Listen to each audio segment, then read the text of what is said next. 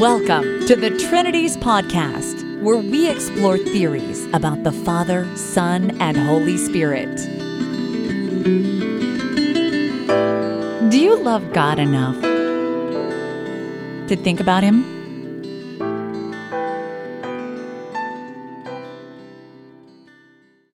Episode 159, Aaron Arender on Ontological Pluralism and the Trinity. This episode of the Trinities Podcast is a talk that I had the privilege to hear at the Eastern Division meeting of the Society of Christian Philosophers, held at Rutgers University in October of 2016. The presenter is Aaron Arender, who is a PhD student in philosophy at Syracuse University. In this talk, he suggests what he thinks is a better way to understand Trinitarian theology. But before we get to his presentation, I feel like I need to give you some context and help you understand what's going on here.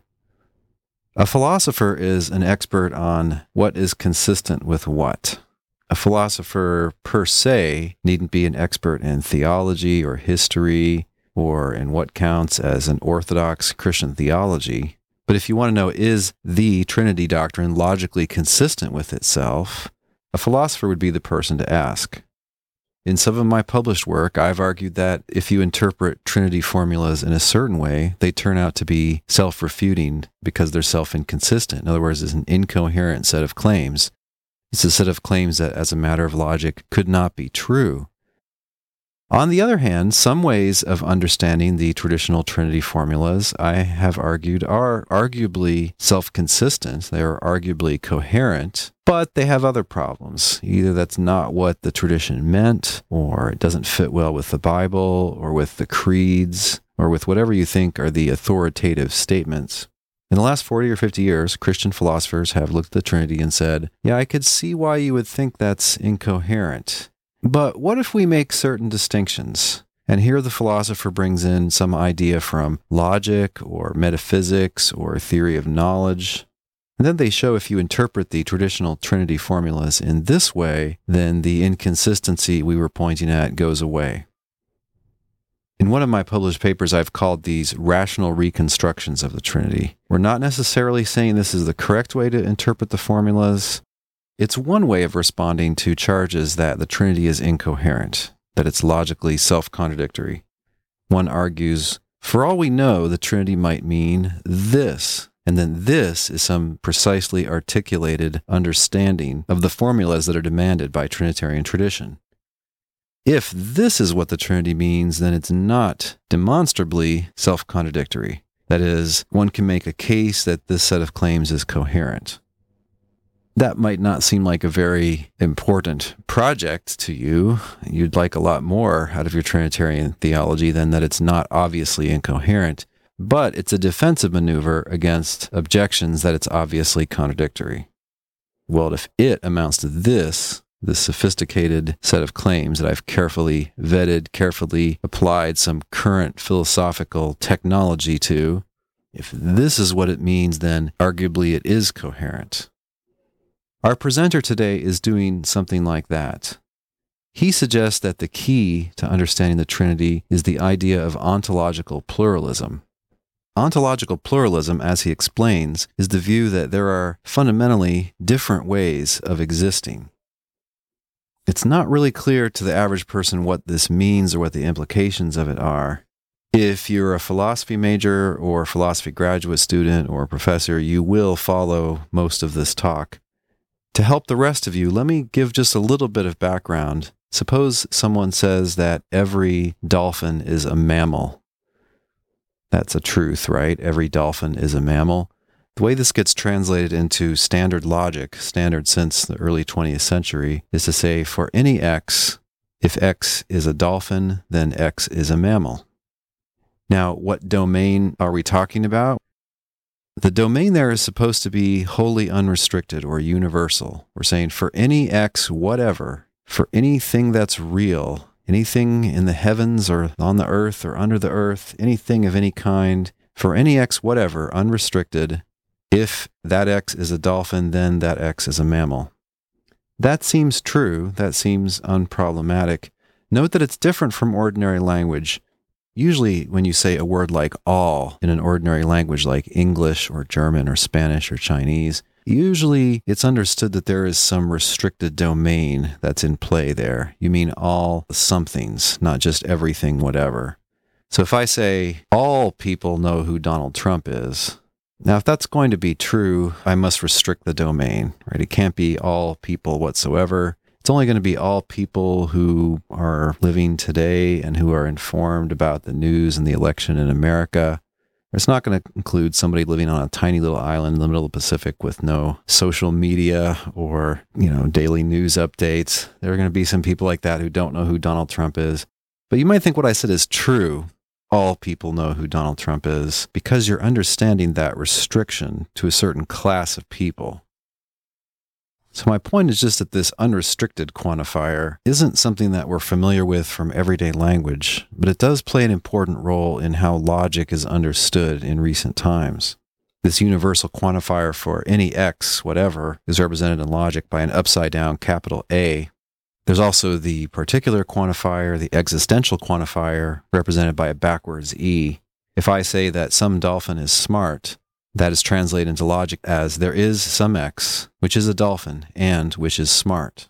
We're saying that there exists an X, which has those two features. There exists an X where? Well, just any old where, everywhere. In reality, there is something which is those two things, a dolphin and smart. So here again, we're assuming that one can quantify, whether universally or existentially, over everything whatsoever. If you say that every dolphin is a mammal, you're making a claim about everything whatsoever, according to this way of analyzing the statements. And if you say that some dolphin is smart, you're saying that everything whatsoever does include this one thing, which is both of those. The ontological pluralist, because they think that fundamentally there are different ways of existing, thinks that we need more than one type of quantifier.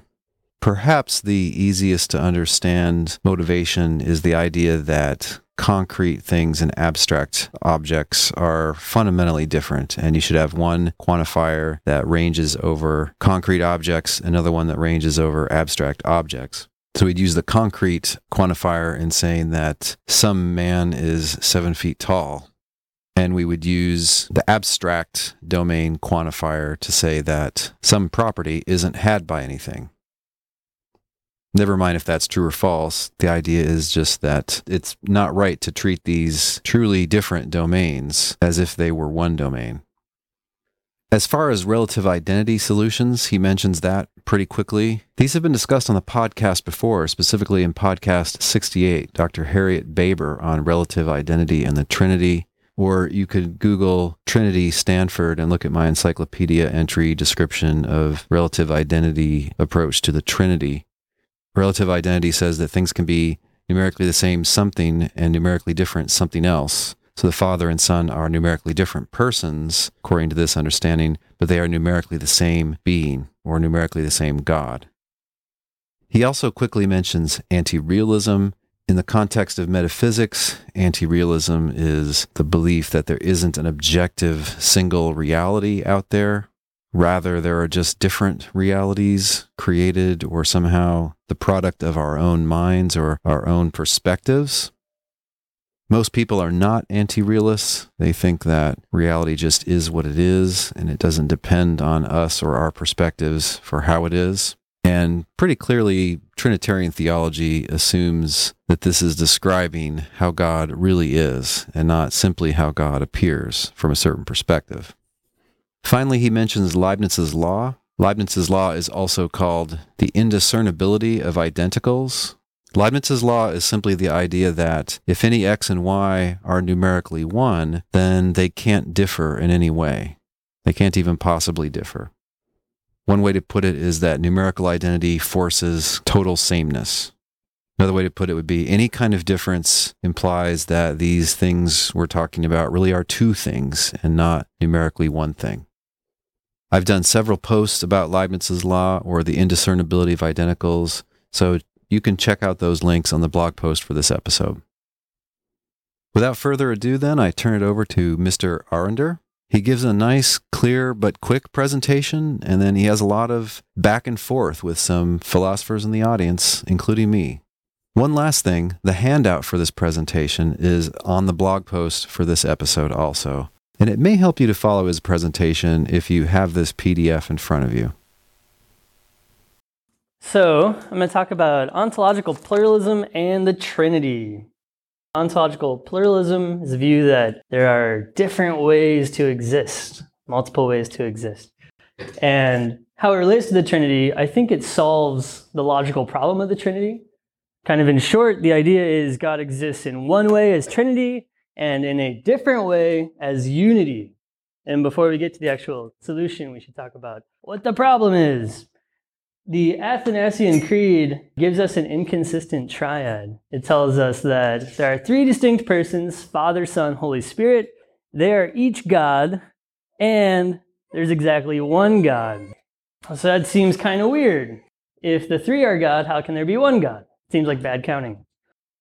So more formally, on your handout, where P stands for is a person, G stands for whatever divine attributes are necessary and sufficient to be a God. Lowercase letters FSH stand for the names Father, Son, Holy Spirit. We've got two statements that come from that. First one says there are three things, persons, distinct God, and they're each the Father, Son, Holy Spirit. And then the second one says there's exactly one God. Notice, though, that the existential quantifiers are the good old humdrum, backwards-y, all the stuff we're very familiar with, the most inclusive quantifier. So, ontological pluralism, the view that there's multiple ways to exist, why should we believe it's true? Chris McDaniel, Jason Turner, they've got lots of papers defending it. Ben Kaplan has a cool paper. The nice first third of it deals with history. So check those out. We can talk more in the Q&A if you want about ontological pluralism. I'm going to just assume it's true and see what we can do with the Trinity given its truth. So that doesn't mean that there's not an intuitive case to be made for it. If you guys have ever spoken with undergrads and asked them, hey, do numbers exist? And they're like, well, yeah. And then if you say, hey, do tables exist? Like, yeah. And then you ask, well, do they exist in the same way? They're much more hesitant to say yes. That's because it seems that abstract objects like numbers, concrete objects like tables, they exist in different ways. You might also think fissures, cracks, holes, shadows, these kinds of things exist to a lesser degree than you or I, tables, chairs, so on and so forth. So there's some reason to think that ontological pluralism might be true, and then there's a better, longer defense in McDaniel and Turner. So how exactly does the solution work?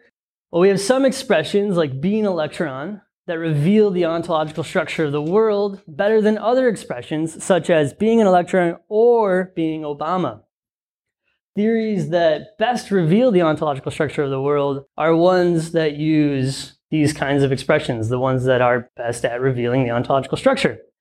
And if there are multiple ways to exist, we have to account for that in these expressions. We have to account for different ways of existing in these theories that are supposed to reveal ontological structure of the world.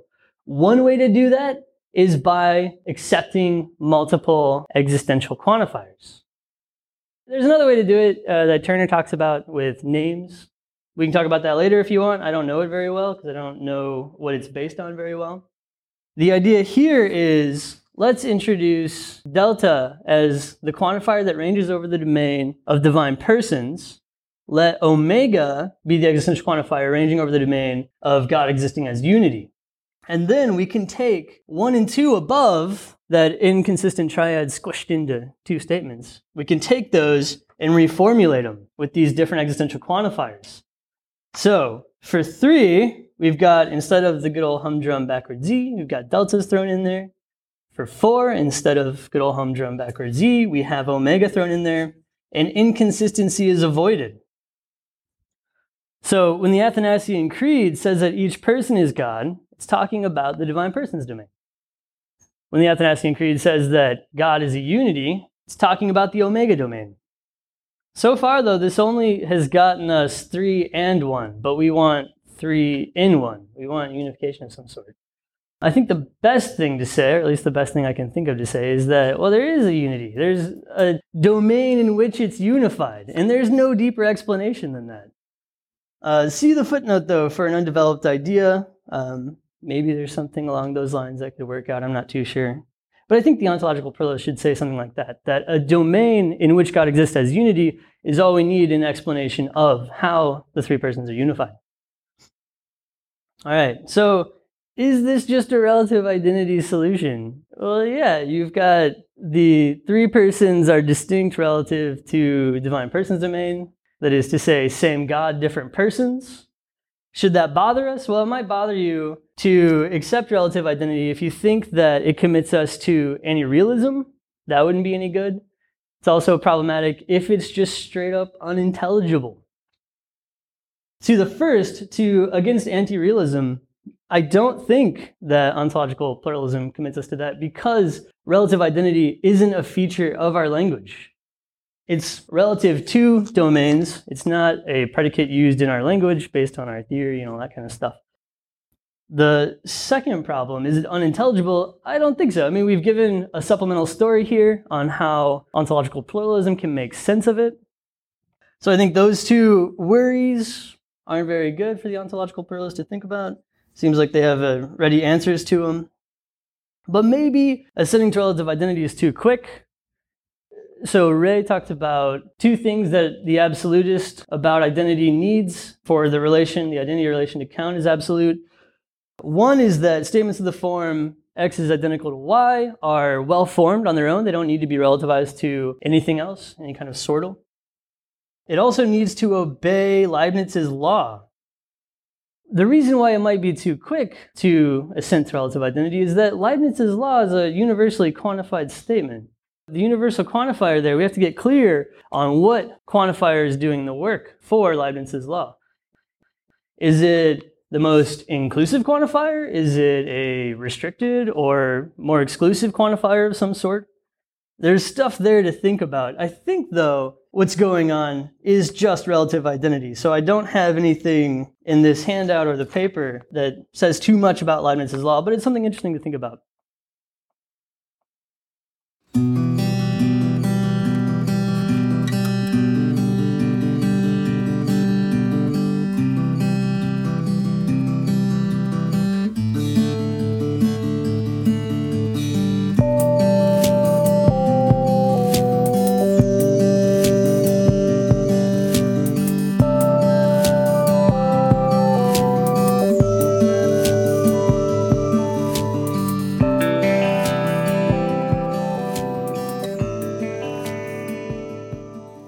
So what about polytheism and monotheism? It seems like if we are going to accept these two domains, delta and omega, as fundamental, then what we're accepting as fundamental is polytheism and monotheism.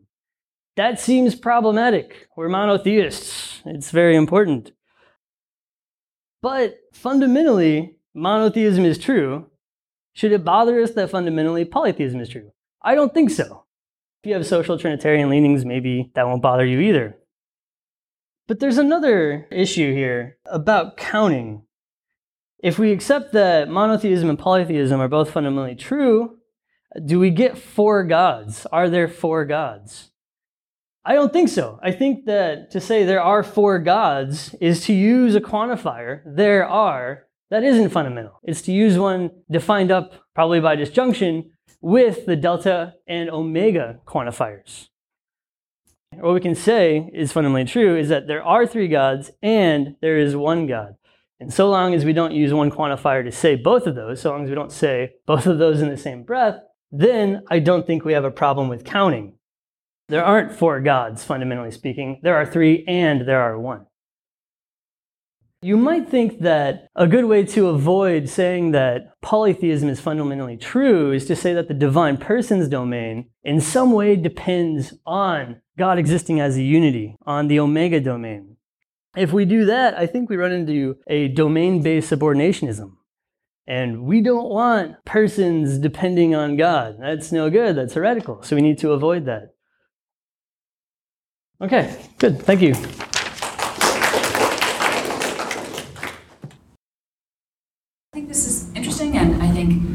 The model is a good one, but I am puzzled by something that I think is not unreasonable to assume, but it worries me. Okay, and so you have this description when we're talking about how the solution works that basically an expression like being an electron versus a disjunctive expression like being an electron and being Obama does something to reveals the structure of ontological reality.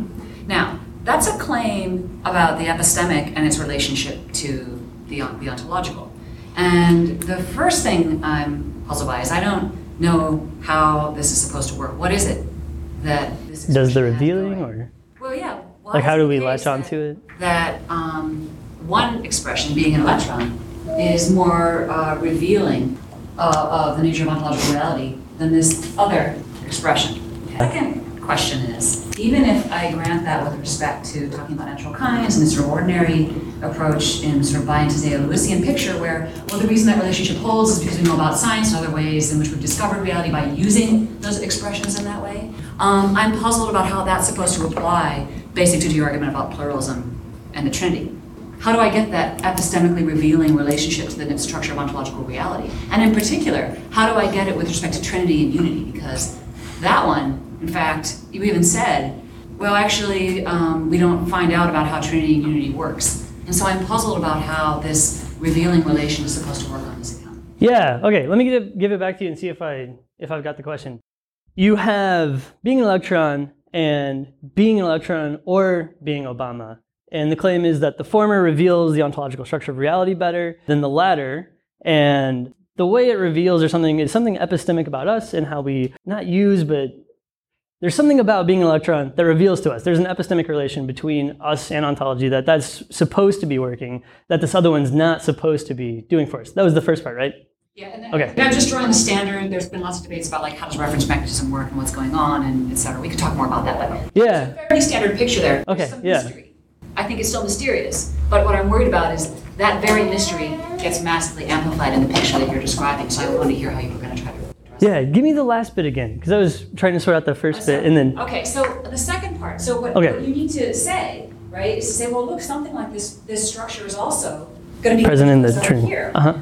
And that is, I think, especially interesting when we're talking about the epistemic grasp we have on the nature of, like, divine reality, let's put it that way. And then the further problem, or question, or whatever I had was, maybe I can understand how we sort of straightforwardly think about the different, three different gods, ontology, okay, but then how do I do the three in one?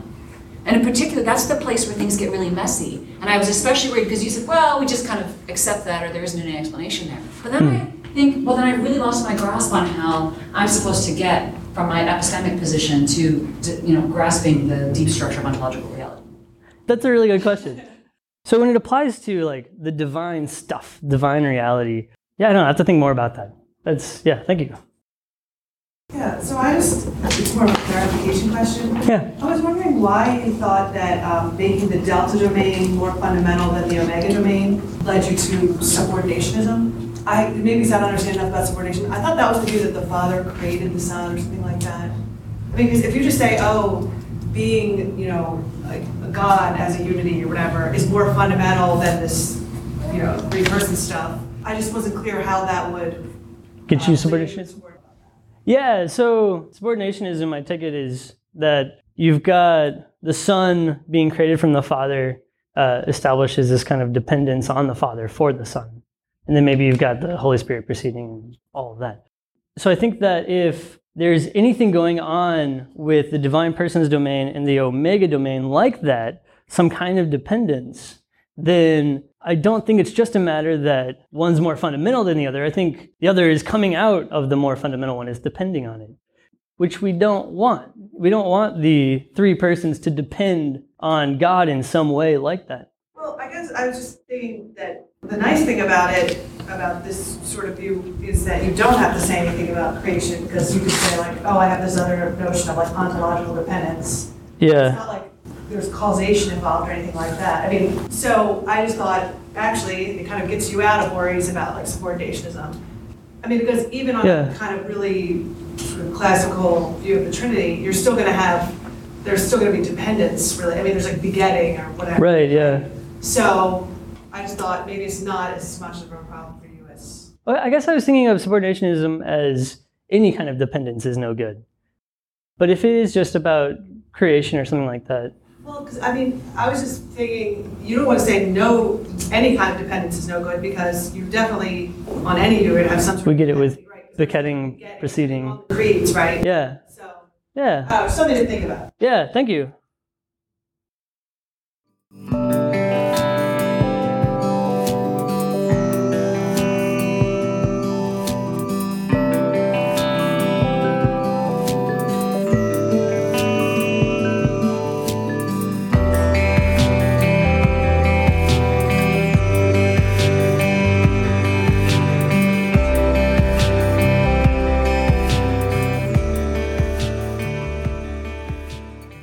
Ask what you think about absolutely unrestricted domains of discourse. I mean, so I take it that what you're going to say is that there is not, at least not a fundamental absolutely unrestricted domain of discourse, right? You have these different fundamental domains of discourse, and any other constructed domain is like a non-fundamental disjunctive domain or something like that. Right, yeah. I worry if that really makes good sense. I mean, so I would imagine someone like Van Inwagen would want to say, well, no, it is fundamental. That absolutely unrestricted domain is fundamental. It's just whatever you can ascribe the number one to, right? Why think that isn't fundamental? Why think that's not a fundamental domain? Van Inwagen's going to say, look, what is existence? It's just the number one. To say that to say there is one dinosaur. Say that there is a God is to say the number of gods is at least one. Yeah, there's this connection between number and existence. Saying there's exactly one, we're using identity, we're using the existential quantifier. Yeah, identity comes along in the bargain. Right, yeah. So let me give the question back and see if I've got it. We've got this connection between the totally unrestricted domain and throw identity in there, and then it seems like we've got numbering things, and Van Inwagen would say, to exist is to be one, something like that, right? So McDaniel and Turner differ on this. So McDaniel says there's maybe oneness, two-ness, three-ness is said in different ways. Maybe there are different ways of being number. And then Turner says, well, maybe the numbers aren't said in different ways. Maybe it's just the numbering relation, that there are just different numbering relations. So those are the two options. Both seem sort of rough. But yeah, those are what they would say to it, that there are different ways of being, one, two, three, so on and so forth. Are you saying something similar to what like Geach says about relative identity, that when I say the number of things in this room is four, I have no idea whether you've spoken truly or falsely until you're telling me implicitly what you're counting as a thing, something like that? Yeah. So relative identity, people think the identity sign is not meaningful just by itself. You always got to throw something else on top of it. What you're counting identity by. Yeah. Or Turner and McDaniel saying, I don't know what you mean by saying there are four until you tell me four whats or something. I don't think so. I think that they aren't relative identity theorists. What they would say just is that the ways we number things can differ, which I don't really get what that would amount to, or that maybe there are different ways of being one, two, three, and so on. Both deal with Van Inwagen's kind of objection that existence and number are intimately tied. To say that there are no unicorns is just to say that the number of unicorns is zero. So yeah, I maybe check those out, but that's what they seem to say. But I'm not too sure which. The Turner stuff seems weird, but the McDaniel, like 1, 2, 3 is said in different ways, also seems weird. I'm not sure which way to go. And wouldn't Van Inwagen just say, yeah, and it seems weird because the notion of absolutely unrestricted domain is pretty clear and perspicuous. Right, yeah. And trying to deny an absolutely clear and perspicuous notion leads you to weird things. Yeah. I think that's right. Well, but if Van Inwagen's right about that point, though, you're back to having four gods. Right? Yeah. Yeah, so I don't know how the ontological pluralists they would go with either Turner or McDaniel, and then they would avoid it somehow. I don't get the different ways of numbering, and I don't get different ways of being a number. But those are the available solutions. So they would go with one of them and say, well, you don't get four gods if they're also one of being a Trinitarian. You don't get four gods because we've got these ways of understanding numbers, and that's how we differ from Van Inwagen. Thanks for this, Aaron. I just wanted to ask you if orthodoxy is a desideratum, how can it be allowable to say that it's a fundamental truth that there are three gods? It seems like you're not supposed to say that or believe it. Yeah, we're not supposed to be polytheists. And is there any way to connect the idea of domain relativity to, something I suspect they might be ontological pluralists, some of these, but they think the Trinity and God are sort of all at the top level, the highest degree of reality or something. Yeah. Some of these ancient, like, Platonist types. But anyway, like, how can that be orthodox? Just because you're saying monotheism, you're not supposed to be able to also say polytheism, right? Yeah. Well, I don't know. I don't know enough about polytheism and orthodoxy. I know it's bad. I know that much. It's no good. But I don't know why it's no good, aside from it just being polytheism. So I don't know if having polytheism at bedrock of reality and monotheism bedrock of reality, is that heterodox?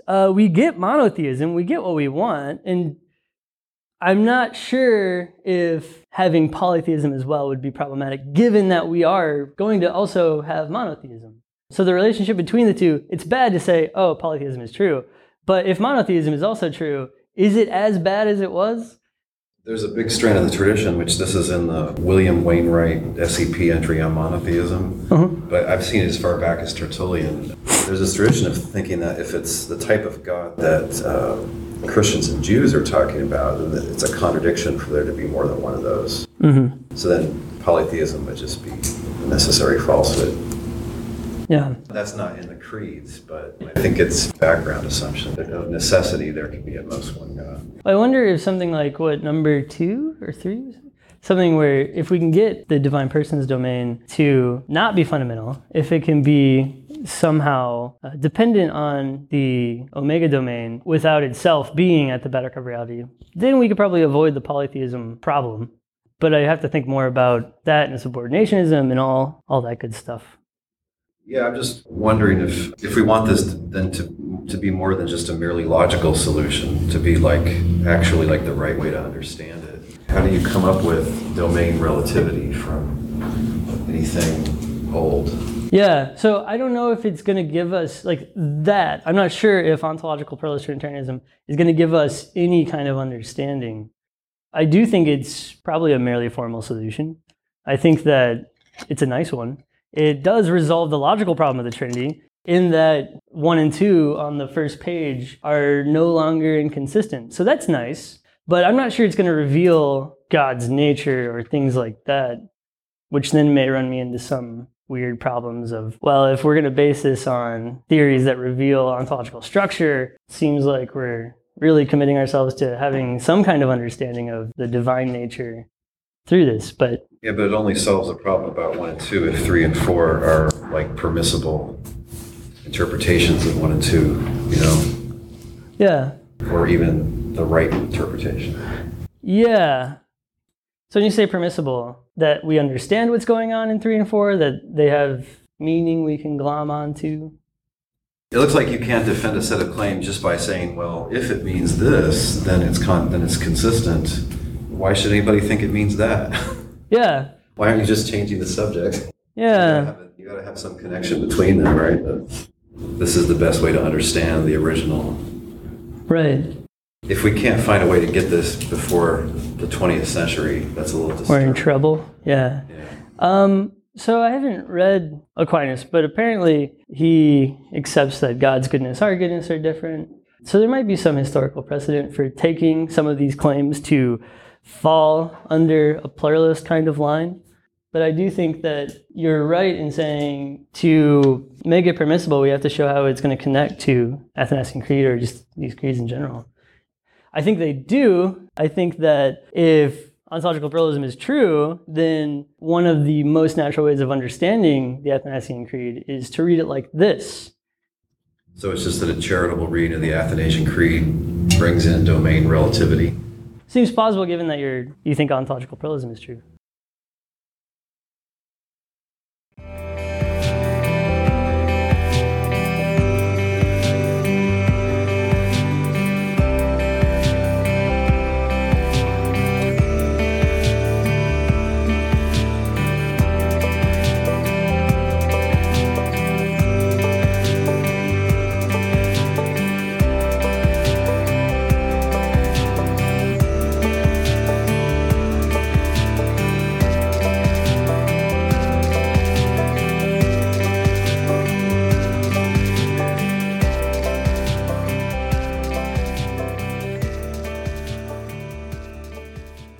I do think you will run into problems if you take either of these domains to be non-fundamental. You say will or won't? Will. Will, okay. Because certainly if, you know, there is one God, but non-fundamentally, that doesn't, but also if you say there are three divine persons, but non-fundamentally, then again, well, that could fall into some kind of modalism or, you know, it might not be subordinationism that the heresy you end up with, but sometimes. But you still get heresy somehow. Yeah. But then my worry is, so then if both domains need to be fundamental, but they're different, by making this difference, one at the fundamental metaphysical level, you've really made things worse, not better. What we want is that fundamentally, God is one in three divine persons. And how does that, you know, how does that work? It's really hard to say, but that might be more of a having to do with epistemic issues for human beings. But on your solution, metaphysically, there fundamentally are these two different layers of reality, the one God and the three divine persons layer. And if it turns out metaphysically there's no further explanation or connection between those domains, then it seems like your theory is not just denying our access in this life, but denying that metaphysically there's any you know satisfying relation or could be between the one. Yeah. So if you've got two domains, both at bedrock, and there's no real connection between them, not only do we lose access here, but there just isn't going to be any because they're distinct domains. There's no. Yeah. We need this is an the way things are ontologically, and not just a problem about our knowledge or something.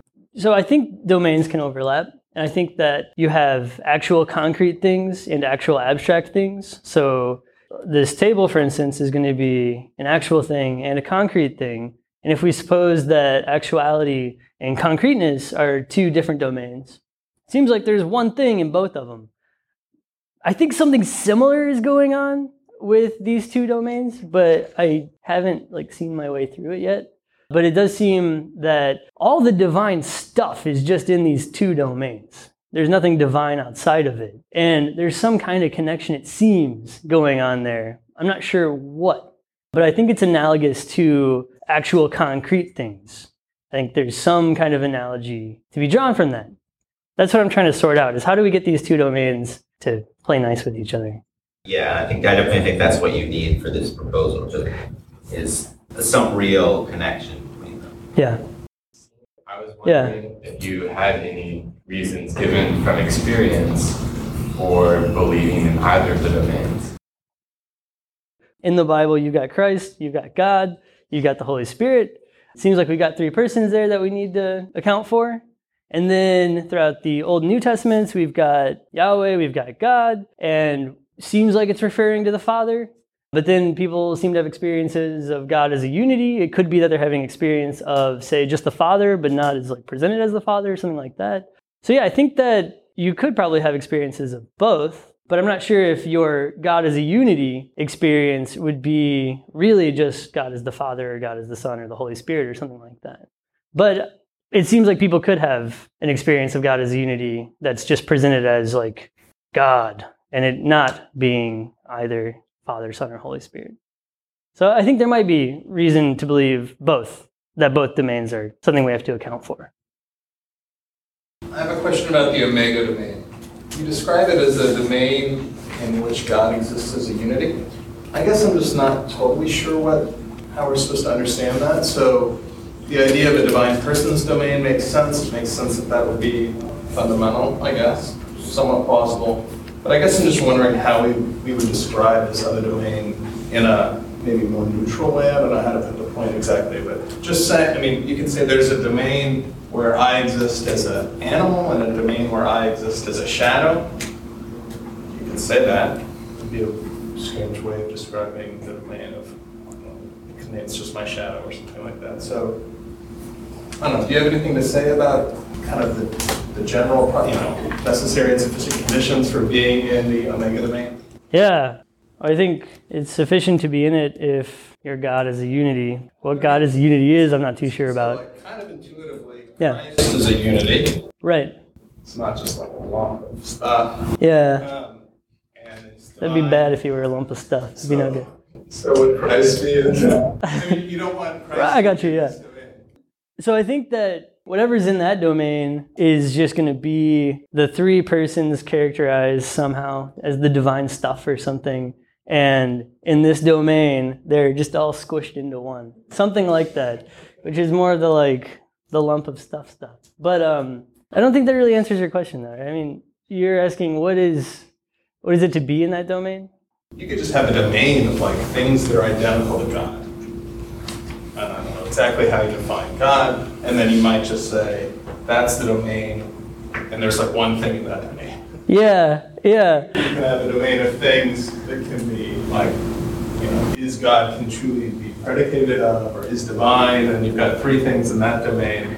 And yeah, that kind of makes sense, I guess. I mean, I haven't thought that through. If you don't go that way, then I'm just wondering how you describe the omega domain.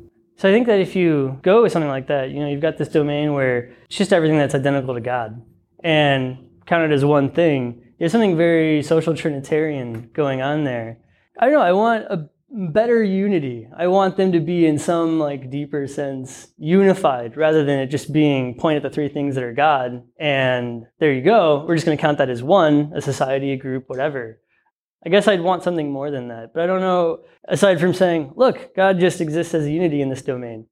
I'm not sure there's much more to say than that because I'm not sure that it's within our ken. I think it might be a little bit past it. So to say that there's this domain out there that unifies, I'm not sure there could be a deeper explanation than that. And I'm not sure even how to make sense of that. But I think that that's what we're committed to if we're going to have exactly one God, yet the three persons are God. We're saying God exists as a unity in this domain, and if God exists as a trinity in that domain, then it's just starting to sound like we're talking about there's this thing God that's in both domains. And I know you were saying you were sort of open to that earlier, but unless you want to identify God, the Trinity with God the Father, it's a little hard to see how you could say there was something in both domains. Like some one thing in both domains? I mean, that certainly couldn't be a fundamental truth. I mean, the Son, you know, God exists as a Trinity and God, and also as a unity. I mean, I guess we're speaking there with quantifiers wide open. Right. It could be a fundamental truth, and then I'm just a little worried that God exists as a unity in this domain, like how to exactly understand what that claim is. Yeah.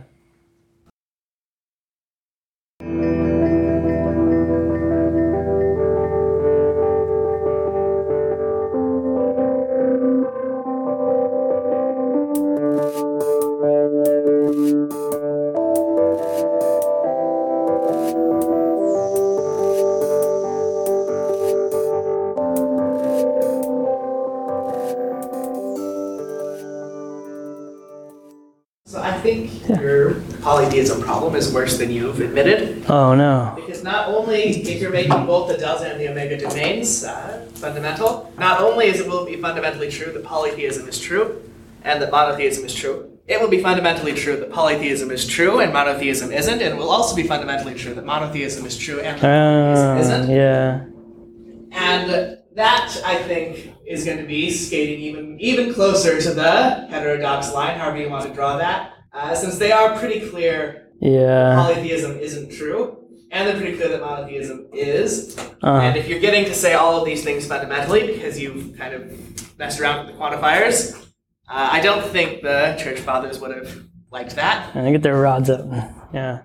That's a good point. So fundamentally, if it's true that polytheism is true, then fundamentally it's true that polytheism is true, monotheism is false, and it's also fundamentally true that monotheism is true and polytheism is false. Yeah, that's a really good point. Building on that, you could have people who know that polytheism is true and monotheism isn't because they're not acquainted with the omega domain, and kind of vice versa. And I suspect it will be difficult not to make a hash out of religious disagreement about the number of gods if you go with a route like this. Yeah. Yeah, thank you. That's a pretty good objection to it. I wanted to just ask you or advise you to say a little bit more about what you've said here in footnote 1, that somehow maybe there's a way that the divine attributes would knit together the two domains. Yeah. I was wondering which divine attribute you had in mind there. I mean, is it something like divine simplicity that you're thinking about? or maybe, yeah. If simplicity is a divine attribute, then that seems like a pretty good candidate for what could combine both domains, the stuff in both domains. But the idea was just, you have all this divine stuff, whatever that is, and all the exemplifications of the divine attributes are just in that stuff, and they happen to be the same exemplifications in both domains because it's the same stuff. That's the idea. It's undeveloped. I don't know how to make sense of it. I mean, yeah, I guess that's my worry, is that, I mean, I'm sort of unclear how even something like divine simplicity is going to work here, because, and it's like asking, you know, I've seen all the buildings here in New Brunswick, but nobody's shown me the university, right? I mean, it looks like you've got these two different quantifiers. There's not a knitting together of things in different categories, right? You just have category mistakes, right? If you use a divine attribute to knit the two domains together via a category mistake, I mean, it's just as true to knit them apart with a category mistake too. Right, yeah. Are these the same things we're talking about? Sure. Are they different things we're talking about? Sure, why not? Cool, thank you. That's a good objection. I'll have to think more about that. Yeah, I want to press a little bit on the idea that Delta and Omega domains really will be more fundamental. I mean, you motivated that with the electron Obama case there, but I mean, so it's more illuminating to say of something that it's an electron than that it is an electron or Obama. Mm-hmm. So that sounds fine, but suppose I define a quantifier, right? So something exists if it's, so it's disjunctive, right? So if a delta exists or Omega exists, I mean, why wouldn't that, even though it's defined out of the other two, still be a more fundamental thing? I've just got these different, when I start looking at the fine-grained structure of reality, I'll want to perhaps stick to, you know, the one modifier some of the time, the other the other. Yeah. But still, why wouldn't I have a more fundamental disjunctive quantifier? Yeah, so if you just join delta and omega domains, doesn't that lead to a more fundamental one where we've somehow captured both? If we were to disjoin them and say, something exists such that it's either here or there, we have to disambiguate when we get to the meaning of it. What are we saying? Well, we're saying it's going to be here, maybe, or it's going to be here, maybe it'll be in both. So that we have to disambiguate just to understand that quantifier, disjoint quantifier. I think that gives us reason to think that it's not going to be more fundamental. We shouldn't have that kind of ambiguity in fundamental quantifiers. We shouldn't have to go to the more exclusive domains and then sort out which one the thing is actually in. Maybe you can help me. Here's an example, right? Yeah. So let's just say there are abstract objects, there are concrete objects. I'm inclined to think that there just is one quantifier underneath. There are things that exist. There are different kinds of things that exist, certainly. So if I want to talk about abstract objects, I'll talk about their abstractness. But fundamentally, I want to be able to say, in my ontology, that there are concrete and abstract objects. So I can only make that statement in the same with the wide open breath. Yeah. If I have different quantifiers, it'll be with the disjunctive quantifier. Yeah. So the idea, I think, is you have, let's take abstract and concrete things, and there's just one underlying quantifier, just the one, that's it. And they both exist, and we can say there are abstract things and concrete things under the same quantifier, just because, well, it's disjoint, it fits. I think what bugs me about it would be that you've got one existential quantifier and then restricting predicates. And you have to restrict to abstract stuff or to concrete stuff, and you're going to buy the existential quantifier and all these restricting predicates. That seems like you're committing to more than just buying multiple quantifiers. You at least have one thing more, namely the existential, the unrestricted existential quantifier. So that would be one reason for thinking, well, no, they're not going to be more fundamental. It commits us to more, and it seems like fundamental stuff is supposed to commit us to less. Well, what do you think about that? So deny me the disjunctive quantifier, and fundamentally, I can say that there are abstract objects. I can say that there are concrete ones. What I want to say is that, you know, in my ontology, there are both of these things. Is that fact somehow sort of less fundamental? I mean, I guess it just seems more fundamental to me. It's sort of, this is my new picture of reality. I mean, you're going to need restricting predicates regardless, right? I mean, so I don't think you're going to have an additional cost one view or the other there. To me, it just seems better off to say, look, if I need different domains, I'm going to have the one quantifier, and then I'll just use restricted predicates to separate this domain from that domain. That seems simpler to me. But to me, it seems like it is less revealing. It doesn't seem like having a quantifier defined up by disjunction is going to really capture the joints of nature. So it seems to me the opposite. I guess my question is about overlapping domains, because you say something in your first paragraph on page 2 about how the different quantifiers range over different domains, but it seems that if the domains overlap perfectly, then there wouldn't be two separate quantifiers, it would just be the same quantifier. And so my question is, like, in what sense are these domains not perfectly overlapping? So if it's the same stuff in both of them, perfectly overlap, it's going to be the same quantifier. Say that abstract stuff doesn't exist, and then we just have concrete stuff and actual stuff. It seems like they would perfectly overlap, but not be the same quantifier. There'd still be one way of existing, namely concrete stuff, another way, actual stuff. But it seems like if you go that route, you're saying that it's, I don't know, first, what do you think about that? Does that seem like it would? I don't think those perfectly overlap. No? Because I think that there are probably possible concrete stuff? Yeah. Suppose there weren't. Would that then be one domain? Yeah, then I would just say there's one. There's just one way of being there? Yeah. Okay, yeah. Okay, that makes sense to me. I think that we could understand actual concrete things, even if those were the only things out there. No abstract, no possible. And you want to say one domain, it seems like we could understand that whatever's in that domain better if we had two quantifiers, two domains of stuff. We understand it being actual, we understand it being concrete. Rather than saying, well, we understand it just in this one way, is this like actual concrete mixture? So I think that would be a good reason to take even perfectly overlapping domains as maybe having two domains overlapping rather than just one being there. Well, I guess maybe I want to hear a little bit more about what it means for domains to overlap. I mean, I thought you would have said they don't have the same domain. There's exactly one thing in the omega domain and exactly three things in the delta domain. Yeah, so they don't overlap? They don't overlap.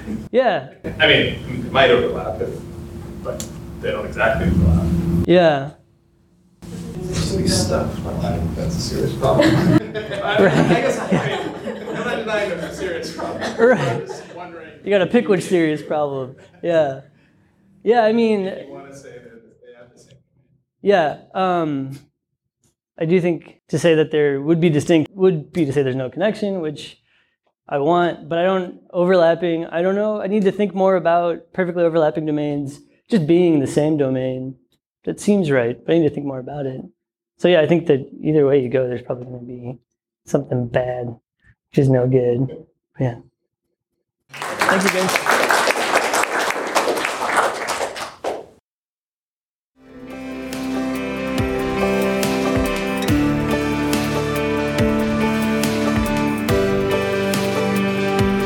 This week's Thinking Music has been the track Paper Planes by Durden, featuring Airtone.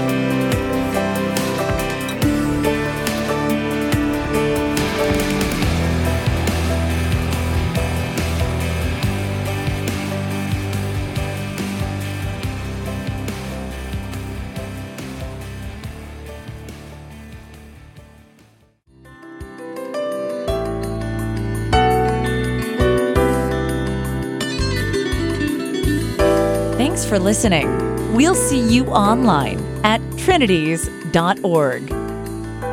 Till next time, don't forget to love God with all your mind.